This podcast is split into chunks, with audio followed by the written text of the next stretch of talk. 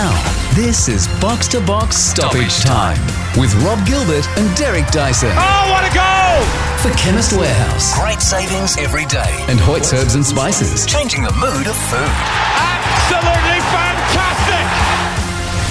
Hello and welcome to Box Box Stoppage Time. You're with Rob Gilbert, Derek Dyson, and Willem Van Denderen for a podcast spun off from our main show where we go through all the highlights of the past week, the teams, the moments of the week, and plenty more. And we've got a huge lineup. Derek, you always sort of steer us in the right direction with your general thoughts on, on the subject. Uh, um, I really enjoyed um, this week's main show with uh, with Robbie Thompson and uh, and Andy Jones, and uh, some of the topics we discussed in in that show. We're going to sort of pick apart in a little more detail in uh, in stoppage time this week. Yeah, I think we'll get on to uh, Everton and, and Sean Dyche. It's obviously came up in Mm. in the main show. But I wanted to start with the game of the week, and as always, I've tried to scour across Europe. I think there were some more obvious uh, games in England that might have been picked up from the World Cup. Uh, sorry, the FA Cup weekend. But I've gone for the team that um, we always talk about in this show. We've adopted Union Berlin. It wasn't lost on me that they were playing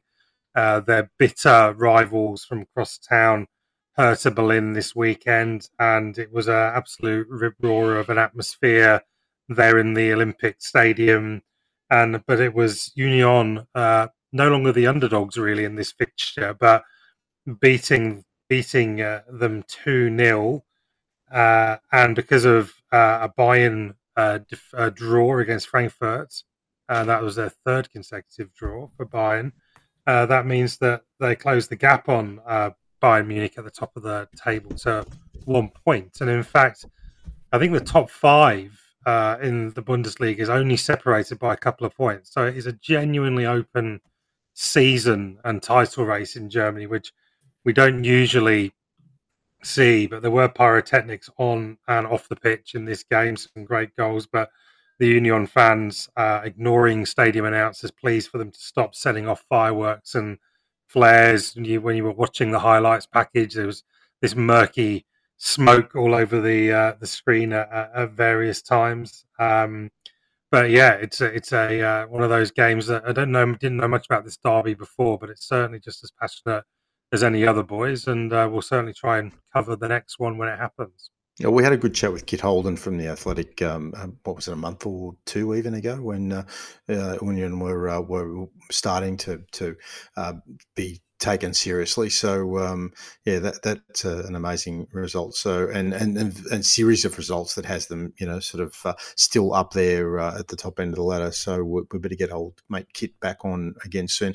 Now we can't have a game of the week without referencing uh, Wrexham. I know uh, uh, everyone wants to talk about Wrexham these days, but that that three all draw against Sheffield United in the FA Cup fourth round that just seriously had it all except a result. The Dragons led three two one, then three two, but it was a stoppage time goal that rescued the visitors in the end, uh, uh, heading for promotion themselves in the Premier League. Of course, eighty spots apart, I think, in in the pyramid uh, against the non-league Re- Wrexham. Uh, you know, it was almost a, a script in that game that could have been written by Ryan Reynolds uh, and his uh, Hollywood owners. Ollie McBurnie gave United an early lead. It sort of looked like it was heading in one direction, and seven minutes on the clock, Wrexham's defenders Jordan Tunnicliffe and Aaron Hayden, they were both off the field with injuries. So you thought one down, two defenders off the field, they're no chance. But goals from James Jones and Tom O'Connor put the Welsh side back in front.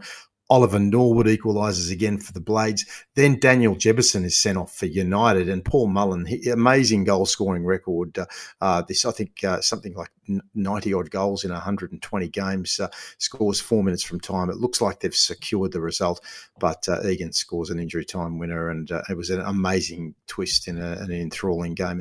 And Derek, um, a lot of the commentators were talking about the uh, the rich history of uh, of Wrexham in the FA Cup, and it, it caused me to do a little bit of homework. Do, do you know what the richest of rich histories is uh, for for Wrexham in the FA Cup? Yeah, they beat Arsenal, I believe, in a famous. It was that Yeah, I think it was Arsenal in an FA Cup game and one of one of our lowest points. Is that what you were going to talk about, Rob? That's exactly where I was going. Uh, Arsenal uh, arrived uh, uh, as the reigning champions of the then First Division. George Graham, um, the manager, and uh, and and Wrexham beat them um, on that occasion. So I just thought, uh, if you didn't know, then I just wanted to make sure that you did by the time this one was out. How did Liverpool go over the weekend, Rob? I mean, I, I, had a really busy weekend socially. I think I was out at the tennis. I don't think I paid a lot of attention to the football on the weekend, Derek. So thank you very much oh. for being a smartass. And you're, you're, you're bringing shithousery to the podcast as much as as, uh, as uh, we are seeing it on the pitch in recent times. Yeah, and with uh, the the Hillsville football starting up again next week, then plenty of shithousery to come there as well. Possibly a game of the week too.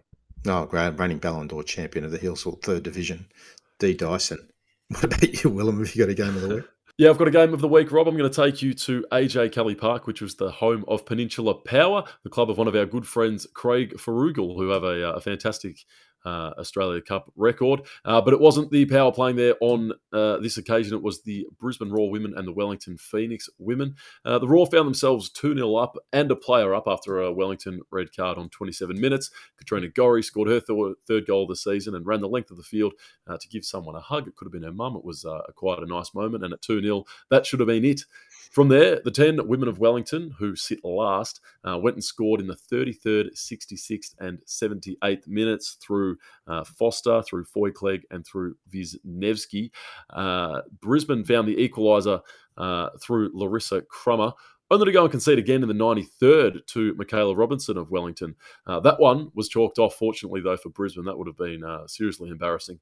Uh, they eventually survived three apiece, uh, but what it also says is a little bit more about Wellington, who have uh, roused themselves from a, a, horror second season in the competition. Their first eight games, they uh, saw seven losses and a draw. Over their last two games, though, they've had a 5 0 win uh, and now a 3 all draw. So starting to hit the onion bag in their last two, Derek. Yeah, absolutely. That sounds uh, fantastic. So plenty of good games of the week there. And one of the games of the week could have been the subject of my team of the week. I think this went uh, just after uh, we recorded the show last week, and this is little known Darvel uh, FC, and this is the Scottish Cup, uh, and they defeated sixth tier.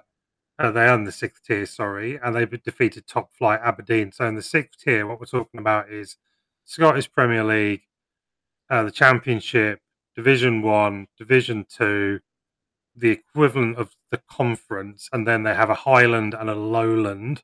You can't make this stuff up. Highland and Lowland League, of which Darvel are in the Highland League uh, in Perth, and they beat they beat Aberdeen, who have been on a really poor uh, trot of form, and there were three and a half thousand people packed into this this ground, um, just going absolutely wild. Um, and there have been implications of this result because the manager at Aberdeen then went and lost 6 0 away to Hibernian, and he was sacked hmm. 19 mm. minutes uh, after the game. So poor, poor old Jim Goodwin, the ignominy of losing to, to Darvel FC, uh, who will now bad play loss. for. Sorry, say that again. Jim, bad loss. He's gone. Yeah, he is gone. He was uh, spotted carrying his man bag across the turf at Hibernian. It was pretty undignified. Darvel will play Falkirk in the next round. And I'm just looking at their Wikipedia page now. The Vale, and for you know, not not not the greatest nickname, but they were founded in 1889. They play at Recreation Park, which has a capacity of 2,200, which is interesting given they said there were three and a half thousand in the ground, of which 60 are seated. So if you're lucky to get one of those 60 seats, um, then you're in for a treat. And their their biggest honour was getting the West of Scotland League Premier Division champions, and that actually happened last year. So good on Darvel. They are my team of the week, guys. We're going to have to share our uh, share a nomination here because Darvel are my uh, my moment of the week. You've you've laid it out beautifully. You've said just about everything I wanted to say, except for the fact hmm. that uh, club owner John Gall is also the manager uh, of Brownings the Bakers. I assume that's some sort of local bakery chain there. Uh, and to this point, the most famous uh, Darvelian export would have been Sir Alexander Fleming, who in 1945 shared the Nobel Prize in Physiology and Medicine uh, for his discovery of penicillin. So, uh, yeah, the draw's been pretty kind to them, Derek, considering some of the uh, the big dogs still remaining in the cup. Uh, to draw Falkirk, who sit second in Scottish League One, uh, is actually quite kind. You just never know. No, it's the it's the magic of the Scottish FA Cup, as, as no one has ever said ever in their lives. But yeah, no, I'm sorry for uh, doing a rob on you, uh, Willem, and, and taking your, uh, your your moments away with my big bowling pin knocking over well, a bowling ball knocking over your pins there, but uh, so there you go. I do it. I do it once. It's like it's it's it's like that goat joke, isn't it? You just do it once, and you just got a reputation forever. Well, we're going to stay in Perth, by the way, but just a different Perth. In fact, we're not going to stay literally in Perth. We're just going to talk about Perth. Uh, I know I've already had my game of the week, a three-all draw, and I'm going to have another draw to nominate my team uh, of the week. So, uh, Perth we're talking of the glory type into the mix uh, in the distance derby. So they're 2 0 down after 20 minutes at Palmerston North, 5,340 kilometres away. And that solitary point has the glory just out of the top six on goal difference. So credit to Ruben Zadkovich for what is shaping as one of the real positive stories of the A League men's season. But th- that's the, the game itself and the comeback of Perth and admittedly uh, uh, Phoenix, who are you know doing exceptionally well themselves of the men's type to, to mirror their, their women's team. But the pitch, it was an absolute disgrace. So Sky Stadium was unavailable, and a lot of other venues across the country as well. So Phoenix took the game two hours north uh, of their home base to the Central Energy Trust Arena, which in the week prior had hosted the Juicy Fest concert and a speedway meeting in the previous week. So it was it was particularly bad in the penalty box at the southern end of the ground where the concert had been, and it caused chaos for the two goalkeepers. But that didn't stop Nick's favourite David Williams from scoring the winner from the spot. It wasn't that uh, uh, disrupted after Tim Payne, not the cricketer, was sent off uh, for the home side. Uh, Perth really they should have won it. If you watch the little highlights package there, they had two late efforts off the bar. So well done, Perth. Good positive story in the A League, uh, and um, and uh, a, a funny comedic uh, uh, highlight package there for you on YouTube if you search it up uh, at uh, the North uh, Palmerston North Ground post Juicy Fest. Yeah, the world is a better and more complete place with David Williams playing in the A League. Rob, he goes back to 0506 with Brisbane Roar. Mm-hmm. Uh, he was a, a, Fury boy. There weren't too many of them across the sort of 2009 to 2011 period. Uh, mm-hmm. He's a two time Socceroo as well, which shouldn't mm-hmm. be diminished. Uh, did his best work with with Melbourne City and later Wellington. Uh, he mm. went over to India with Mohun Bagan when that was the flavour of the month during COVID, when it was uh, an opportunity for for guys to go and, and find a club when uh, the A League had shut down. Uh, yeah, David Williams, great to see him back playing the A League and the uh, the hero uh, on this occasion for Perth. Yeah, my it's team... journey into the into journeyman. Um, yep, carry on. And for, for, those interested in Juicy Fest, there are still tickets available for other uh, shows in the event where you can see the likes of Nelly, uh, mm. Ja Rule, Ne-Yo, Bow Wow, Xzibit, Chingy, and Lloyd and Twista. So make sure you get down there for the next one. Uh, my team of the week is also in the A League. It's the Newcastle Jets, 4 0 over the Roar. Where did this come from? Uh, Post World Cup break that had one win from seven, sitting second bottom, really only the victory propping them up, uh, who are having a disastrous season. Uh, the Jets just having a pretty poor one. This is the second year under the Arthur Papas build. So many people excited by the, uh, the expansive, attacking, positive football he was going to play. Uh, and it looked good at the start of last season, but it just haven't taken, uh, has not taken off uh, until Friday night. Four really nice goals, uh, flowing, uh, passing build-ups, attacking from their own half. Uh, Sotirio, Buhagiar, Mikeltadze, uh, all very good players on their day at this level. Uh, and then Archie Goodwin as well, who's still probably only uh, 17 years old, found the net as well. So uh, the Jets can have it for me. I'm not sure uh, whether you can ever back them to, uh, to, to follow it up and do it again next week. Uh, but for now, they can have their moment in the sun. 4 0 over the Roar. Uh, certainly a, a, surprise result and a surprising team of the week this time around. Probably need to join on, to the moment of the week, guys. Uh, and we did talk about this and preview this in the in the top show. And I, I think it was just about the end of Frank Lampard. He hadn't been sacked for the time uh, we we we well certainly when we recorded, but the time we got it to air, um, my rant about the fact that Lampard wasn't good enough to be Everton manager, kind of you could throw that in the bin because they'd, they'd already they'd already sacked him. Um, but I've just been really interested with Sean Dyche's appointment. They almost like it's been like the least well, you know, most underwhelming management appointment I've I could think of in recent history. Like it's almost like they were too scared to announce it. Like they were maybe waiting around for some other option, and then they just kind of went, "Oh yeah, we've we've appointed we've appointed Sean Dyche." So that was it. I spent ages looking for news stories. All of the news outlets were going, "Sean Dyche is expected to be appointed." I couldn't actually work out at one point whether Sean Dyche had been appointed, and uh, yeah, it's just it's it's just probably not the guy that Moshiri wanted to appoint because he likes to appoint people like Ancelotti and Frank Lampard and people that he's heard of, um, and and potentially not this kind of stubbly ginger gnome type guy from the West Midlands who who plays you know get it up there football. But a lot of the commentary around it has been that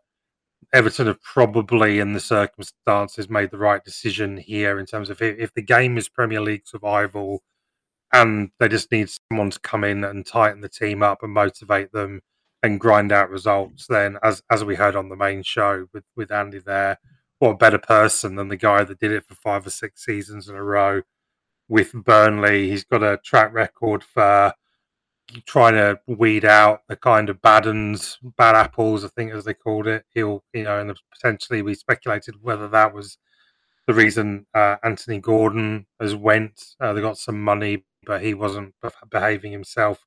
But he is the sixth manager in five years now for for Everton. And when you think about some of the other managers that they've had, there's been no consistency with the appointment. And yeah, uh, I also read somewhere that Sean, you know, going going to Everton is no longer a step up, but could it could be seen as a step down. So it'll be it will be interesting to see. But yeah, uh, Lampard, Rafa Benitez, Ancelotti, Marco Silva, yeah, they're all very different managers, guys. And with with with Lampard, uh, yeah, I don't know where he goes from here. You know, I don't think he gets another Premier League job. I, I don't see how that happens. Um, I think he might have to drop down a league or two and try and build his reputation again.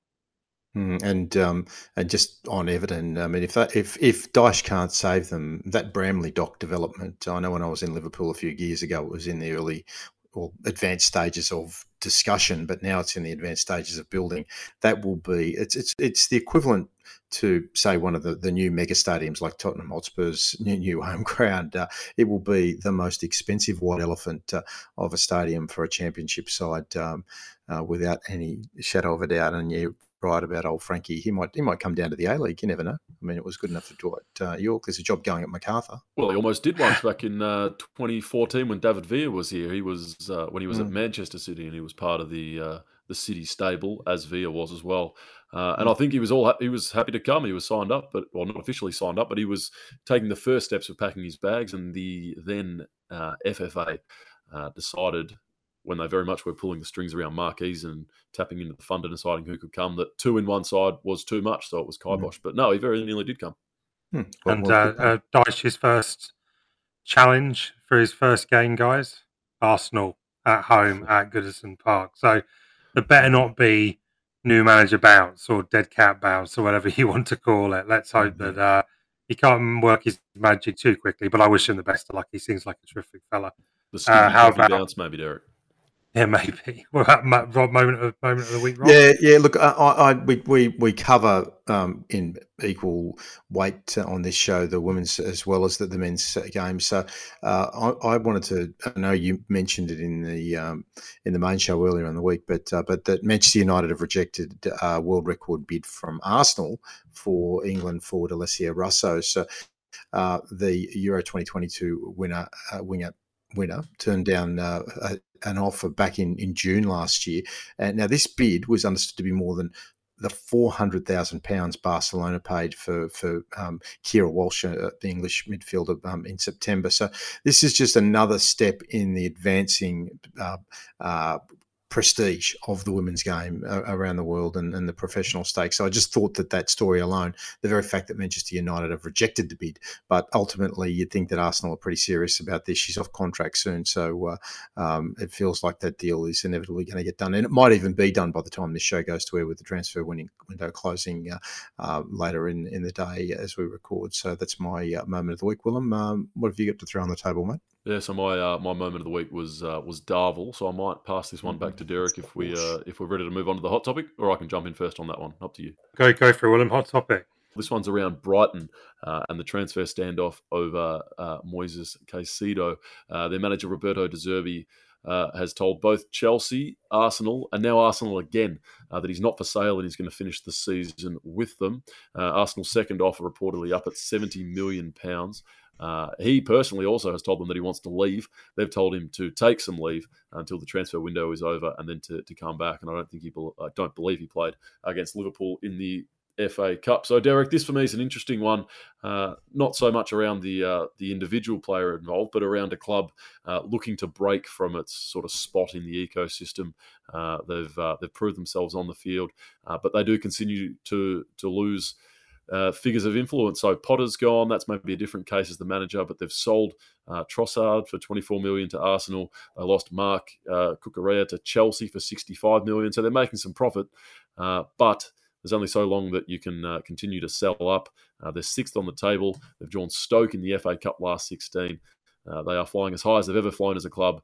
Uh, and they've got a, a, pretty strong sort of ownership and direction under Tony Bloom as well, by all reports. Uh, so, yeah, the interesting point here for me is that they're trying to establish themselves as something better. Uh, and, yeah, clearly this is where they see a point at which they should dig in. Maybe look out for a bid for Youri Tielemans from Leicester uh, for Arsenal as another potential midfield option because he is also out. He is out of contract at the end of the season.